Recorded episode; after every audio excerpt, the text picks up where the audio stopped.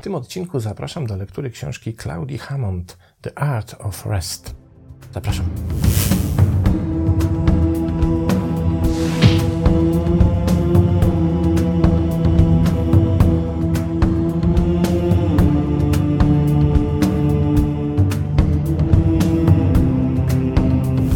Jak zwykle najpierw pochylmy się nad tym, kim jest autorka książki. Claudia Hammond jest głosem psychologii w BBC Radio 4, gdzie jest gospodarzem programu All in the Mind and Mind Changers. Jest autorką książki Emotional Rollcaster, a także wykładowcą psychologii na Boston University w Londynie. Hammond zdobyła nagrodę Public Engagement and Media Award Brytyjskiego Towarzystwa Psychologicznego, nagrodę Towarzystwa Osobowości i Psychologii Społecznej oraz nagrodę Public Understanding of Neuroscience Brytyjskiego Stowarzyszenia Neuronauki. Książka Sztuka odpoczynku jest nowa z 2020 roku, więc na rynku zaledwie rok. Wciąż oczywiście nieobecna to za, za krótki czas, żeby była obecna w Polsce, więc wciąż jest nieobecna, ale liczę na to, że ktoś z wydawców, a wiem, że tacy nas również słuchają, zechce się tą książką zainteresować. Książka jest niezwykła z bardzo prostego powodu. Otóż wyobraźcie sobie, że jej autorka zajęła się odpoczynkiem, tym w jaki sposób my odpoczywamy. Czy czynimy to dobrze, czy czynimy to skutecznie, czy ten odpoczynek coś nam daje. I co najważniejsze, nie chodzi o taki odpoczynek, w którym robisz sobie urlop i jedziesz poleżeć dwa tygodnie na hamaku w tropikach albo gdzieś nad morzem, odpoczywając od życia, czy codziennych spraw, pracy, rodziny, przyjaciół, znajomych i tego, co się wiąże z codzienną Twoją aktywnością. Ale chodzi o taki odpoczynek, który po pierwsze nie wymaga pieniędzy, czyli nie wymaga środków zainwestowanych w specjalne odpoczywanie. Po drugie, to odpoczynek, który jest możliwy w ciągu naszego dnia, czyli nie trzeba nigdzie jechać, nigdzie wyjeżdżać, uciekać od problemów, a możemy go doświadczyć w naszej codzienności. I po trzecie, co chyba najważniejsze w tej książce, to przegląd tego, w jaki sposób ludzie odpoczywają niezależnie od ich kultury, od nacji, od warunków środowiskowych, geopolitycznych itd. Czyli coś, co łączy nasz cywilizacyjny, współczesny, skuteczny sposób odpoczywania. I wydawałoby się, że to jest banalne. Okazuje się, że wcale nie, bo to od jakości naszego odpoczynku, od tego, w jaki sposób potrafimy odpocząć od codzienności, zależy poziom i jakość naszego samopoczucia, naszego życiowego spełnienia, tego, jak skuteczni w tym życiu jesteśmy i ile de facto radości to życie może nam przysporzyć. Poczytajmy na początek, od czego autorka zaczyna. Nawet gdy już usiądziesz wygodnie w hamaku, utrzymanie uczucia odprężenia może być trudne. To uczucie odzwierciedla nasz ogólny, ambiwalentny stosunek do odpoczynku. Z jednej strony tęsknimy za odpoczynkiem, ale gdy w końcu się mu oddamy, odczuwamy niepokój, że być może jesteśmy leniwi, być może nie wykorzystujemy w pełni całego naszego dnia. Mamy ochotę odkrywać, odkrywać coraz to więcej, znajdować sens. Nasza ciekawość przecież była kluczem do naszego przetrwania i sukcesu jako gatunku, ale wadą tej ciekawości jest to, że może być dla nas również źródłem niepokoju. Zawsze czujemy, że musimy coś zrobić, że coś jest do zrobienia. I zaczęliśmy bardzo wąsko definiować to robienie czegoś.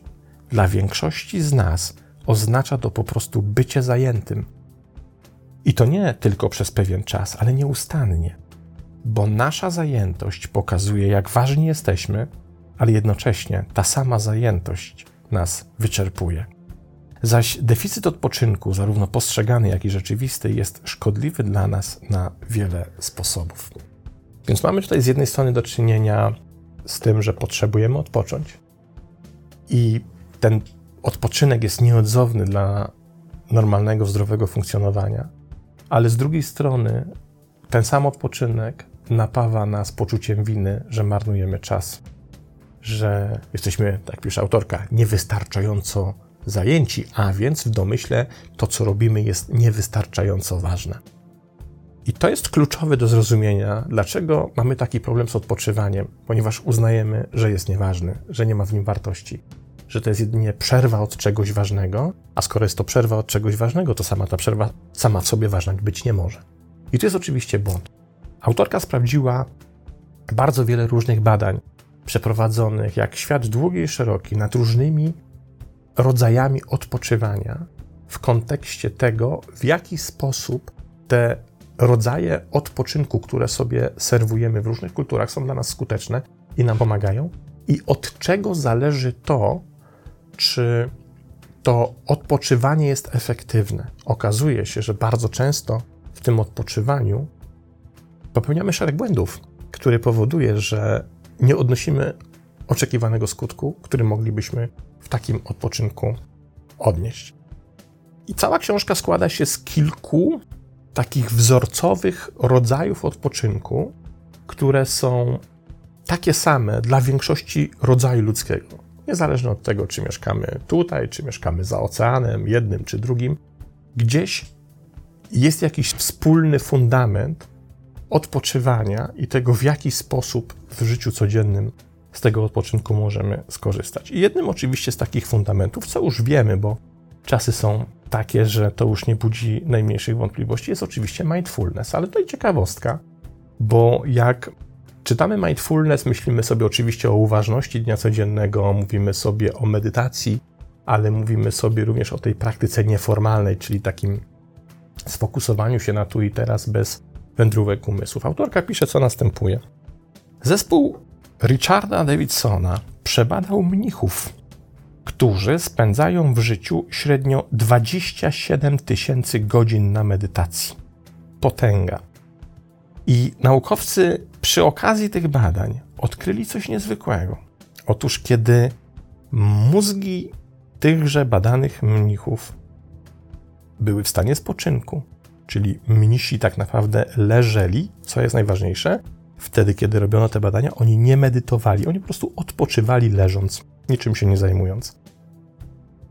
Jak pisze autorka, kiedy ich mózgi są w stanie spoczynku i leżą, nie medytują ani nie robią nic szczególnego, skaner mózgu wykazuje u nich, uwaga, ten sam rodzaj aktywności, co u kogoś, kto medytuje.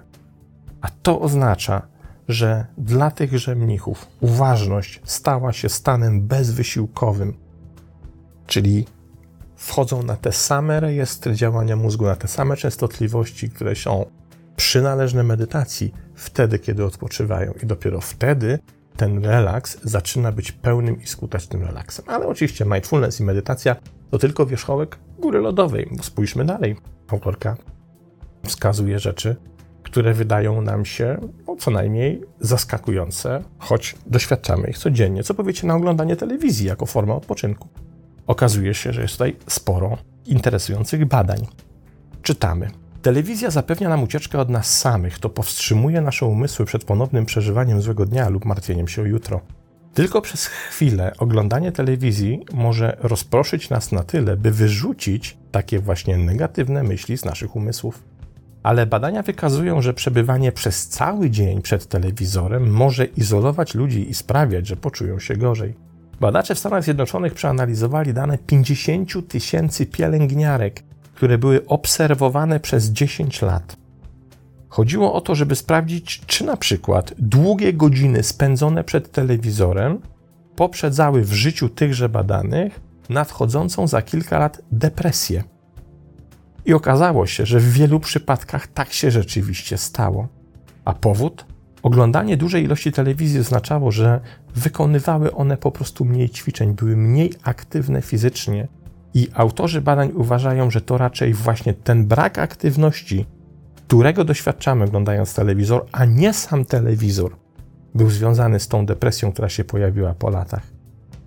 Zatem warto sobie zadać pytanie, czy rzeczywiście oglądanie telewizji wyrządza nam krzywdę? I autorka odpowiada: Jedyną odpowiedzią jest to, że zależy to od tego, co w tej telewizji oglądasz.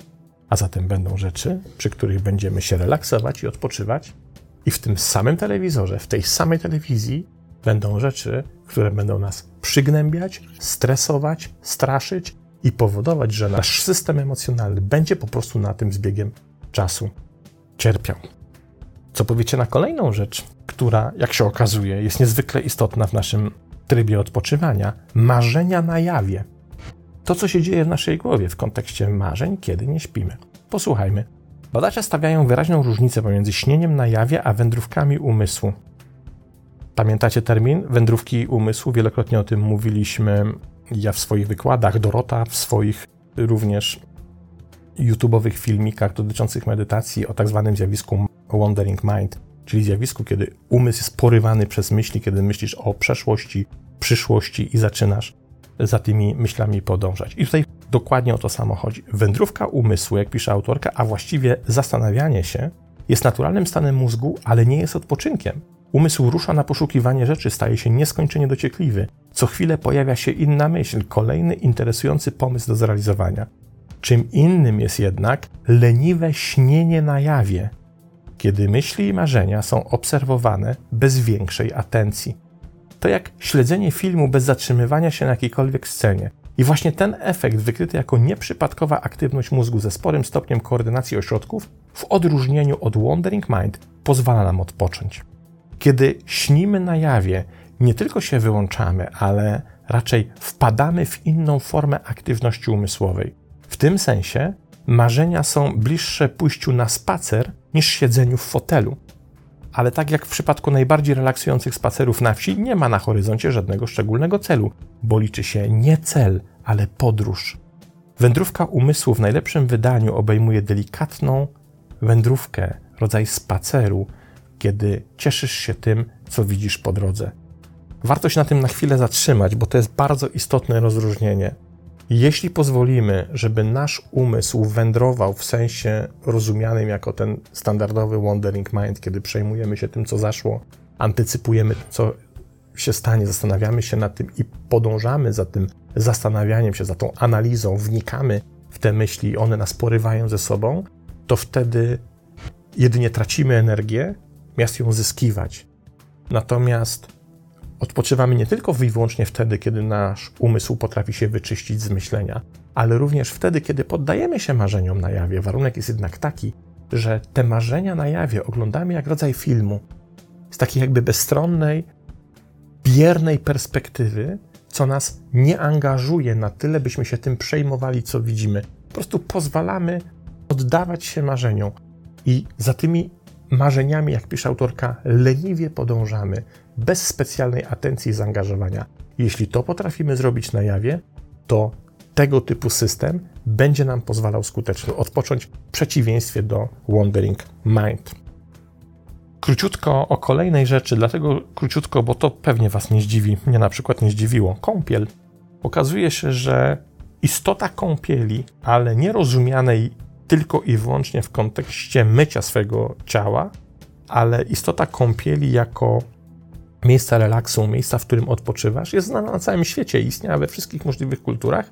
I autorka przytacza badania, które mówią rzeczywiście, kąpiel w nieprawdopodobny sposób jest w stanie odprężyć, zrelaksować nasze ciało, a co za tym idzie, ten relaks i odprężenie również przeniesie się na nasz umysł, w efekcie czego tak naprawdę będziemy odpoczywać.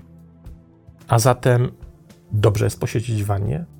Olbrzymią tragedią jest mieszkanie. Mówię tutaj wyłącznie o sobie. Przez ileś lat w mieszkaniu, w którym był tylko i wyłącznie prysznic i nie było wanny. I tęskniłem za tą wanną strasznie. Na szczęście po przeprowadzce już jest piękna, cudowna, olbrzymia wanna i potwierdzam z całą mocą rację tych słów, że dobra, ciepła kąpiel, w której, nie wiem, zakładasz słuchawki na uszy, słuchasz swojej ulubionej muzyki, czy czytasz książkę, czy w ogóle po prostu na przykład poddajesz się marzeniu na jawie, potrafi być nieprawdopodobnie relaksująca. Kolejna rzecz, która łączy wszystkie kultury w odpoczynku, to spacer. Ale nie każdy spacer spełnia te warunki. Posłuchajmy. Aby wyjść na spacer, potrzebujesz bardzo niewiele poza czasem. Jedną z przyjemności chodzenia jest jego prostota, ale prawdziwym kluczem do spokojnego charakteru chodzenia jest to, że rozwiązuje dwie największe przeszkody, przed którymi stoimy, gdy próbujemy nic nie robić. Pierwsza to poczucie winy. Niezależnie od tego, jak bardzo chcielibyśmy odpocząć, jak bardzo cenimy odpoczynek i czujemy, że jest on dla nas dobry, wiemy, że jest 100 innych rzeczy, które powinniśmy robić w tym samym czasie w domu lub biurze. Te zadania są wszędzie wokoło nas. Powierzchnie do wytarcia, żarówki do wymiany, formularze do wypełnienia, raporty do napisania. Jednak w momencie, gdy wychodzisz z domu lub pracy na spacer, odsuwasz się od tego wszystkiego. Wszystkie te rzeczy mogą nadal wymagać zrobienia, ale będą musiały poczekać tak długo, jak spacerujesz. Drugą przeszkodą w odpoczynku, którą usuwa dobry spacer, jest strach przed nudą. Spacer może być oczywiście częściowo nudny, ale zazwyczaj odwraca uwagę naturalna sceneria. Iskrzące morze, białe klify, faliste zielone wzgórza i pola żółtej kukurydzy itd., tak itd. Tak Badanie przeprowadzone w 2018 roku na ponad milionie ludzi w USA wykazało, że regularne spacerowanie wiąże się z 17% niższym wskaźnikiem problemów ze zdrowiem psychicznym. Największy wpływ na zdrowie miało w badanej grupie zwiększenie zasięgu regularnych spacerów z 2700 kroków do ponad 4000 kroków dziennie. Następnie pojawia się pytanie, jaka jest optymalna liczba z psychologicznego punktu widzenia, ile tych kroków codziennie powinniśmy wykonywać. I oczywiście takiej liczby nie ma, dlatego że to jest indywidualna cecha każdego z nas. Dla jednego przejście 5000 kroków będzie wielkim, olbrzymim wyczynem, a dla kogoś innego 5000 kroków to będzie zaledwie, nie wiem, przystawka przed rzeczywistym zmęczeniem. Przyjmuje się gdzieś średnią, że idealnie dla naszego zdrowia, jeśli oczywiście jesteśmy dorosłymi osobami i jeśli nie wykonujemy jakichś super aktywności sportowych, które same w sobie są dla nas już wysiłkiem, więc idealną taką liczbą jest 10 tysięcy kroków. Żeby to sprawdzić, bardzo prosta rzecz. Kup krokomierz, to jest kilka złotych, albo włącz krokomierz w swoim telefonie komórkowym. Większość z telefonów ma tego typu możliwość zliczania kroków, więc można sprawdzić, czy rzeczywiście robisz 10 tysięcy kroków dziennie. Teraz absolutna moja pasja muzyka. Czy przy muzyce możemy odpoczywać? Tak, przy muzyce odpoczywają ludzie na całym świecie, ale to też kolejne ciekawostki. Możemy się czegoś nauczyć zupełnie nowego badania muzyki, którą ludzie wybierają, aby zasnąć w nocy.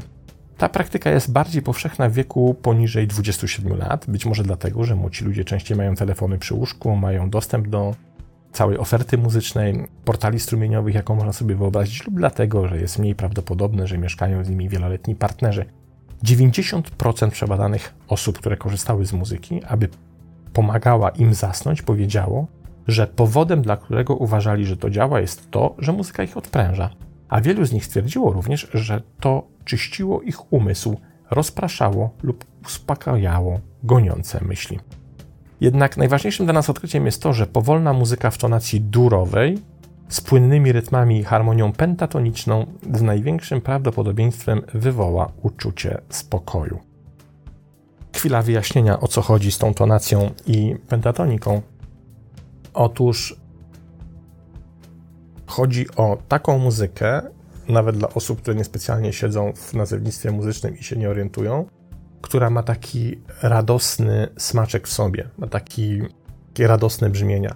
Po tym jest bardzo łatwo rozpoznać, że najprawdopodobniej mamy do czynienia z muzyką skomponowaną w większości tonacji durowych, bo właśnie tonacja dur daje taką, taką radość muzyce. Tonacje molowe zazwyczaj są bardziej smutne, bardziej refleksyjne i często przygnębiające. Więc po pierwsze tonacja durowa, po drugie powolna z wyraźnym, ale powolnym rytmem i po trzecie taka muzyka, w której na przykład melodia jest harmoniczna, czyli melodia jest grana na tych klawiszach, które pasują do konkretnej harmonii durowej, a nie ma tam kakofonii, nie ma przypadkowych dźwięków. Przy takiej muzyce najlepiej sobie odpoczniemy. Dalej. Psycholog Tabita Trahan, która przeprowadziła badanie padające rodzaje muzyki, której ludzie używają, aby pomóc im zasnąć, podkreśla, że nie da się wybrać idealnej piosenki na sen, bo ten wybór musi być dostosowany do indywidualnych preferencji. To samo dotyczy znalezienia idealnej piosenki na odpoczynek. Dowody mówią nam, że nikt poza nami nie powinien wybierać muzyki, która okazuje się najbardziej przeciwbólowa i przeciwlękowa. Na przykład ludzie słuchający muzyki specjalnie po to, aby pomogła im się zrelaksować, notowali, że poziom, kiedy badano tych ludzi, notowano, że poziom kortyzolu, hormonu stresu był rzeczywiście u nich obniżony, ale z drugiej strony, kiedy ci sami ludzie słuchali tej samej muzyki, ale nie dlatego, żeby się zrelaksować, tylko dlatego, że szukali odwrócenia uwagi od swoich myśli, było dokładnie odwrotnie, czyli poziom kortyzolu, hormonu stresu w tych przypadkach rósł. Co więcej, słuchanie muzyki w obecności innych ludzi może wzmocnić emocje wywoływane przez tę muzykę. Do tego słuchanie smutnej muzyki w złym nastroju wyłącznie pogarsza ten nastrój. Więc jak pisze autorka, słuchanie smutnej muzyki, jeśli masz depresję, a zwłaszcza słuchanie jej w grupie, wydaje się złym pomysłem. Kolejna rzecz fascynująca w naszym odpoczynku to wpływ natury. Posłuchajcie, ciekawe badania. W szpitalu w Pensylwanii profesor architektury Roger Urlich przeprowadził słynne badanie, które dało początek nowej dziedzinie badań. Odkrył, że nie musisz nawet przebywać wśród natury, aby poczuć jej zalety. Wystarczy na nią spojrzeć. W badaniu zatytułowanym Widok przez okno może wpływać na powrót do zdrowia po operacji odkrył, że pacjenci, którzy przeszli operację woreczka żółciowego, potrzebowali mniej środków przeciwbólowych i opuścili szpital prawie dzień wcześniej, jeśli doszli do siebie w sali szpitalnej z widokiem na drzewa w porównaniu z podobnymi pacjentami zakwaterowanymi w pokojach z widokiem na ceglany mur. Dalej pisze autorka. Przez lata przeprowadzałam wywiady z kilkoma astronautami i każdy z nich opowiadał mi dokładnie tę samą historię o tym, jak zabierali ze sobą w kosmos książki, aby móc się czymś zająć podczas odpoczynku w czasie wolnym, ale będąc już na orbicie w kosmosie, ani razu po nie nie sięgnęli. Dlaczego? Ponieważ powodem był widok z okna. Nie mogli się powstrzymać przed spędzaniem każdej wolnej chwili w spoglądaniu na Ziemię na tle rozgwieżdżonego kosmosu. Kolejna rzecz. Idealny krajobraz do odpoczynku zawiera to, co psychologowie nazywają miękką fascynacją, aby wystarczająco odciągnąć nas od naszych pesymistycznych myśli, a jednocześnie pozwolić nam osiągnąć spokój, musi zawierać odpowiednią ilość tajemnicy, dzięki czemu łatwo jest ją przyjąć na pierwszy rzut oka, ale też sprawić, że chcemy więcej. Projektanci ogrodów lubią sztuczkę polegającą na tworzeniu ekspozycji z natychmiastowym efektem, dodając do krajobrazu łuk lub bramę, co sugeruje, że kryje się za nimi coś więcej. Natura robi dokładnie to samo. Pomyśl o morzu. Przecież kiedy patrzysz na morze, jest enigmatyczne, jest do obejrzenia, ale też wywołuje pytanie, co jest za horyzontem lub co znajduje się pod falami. W jaki sposób możemy wykorzystać tę wiedzę?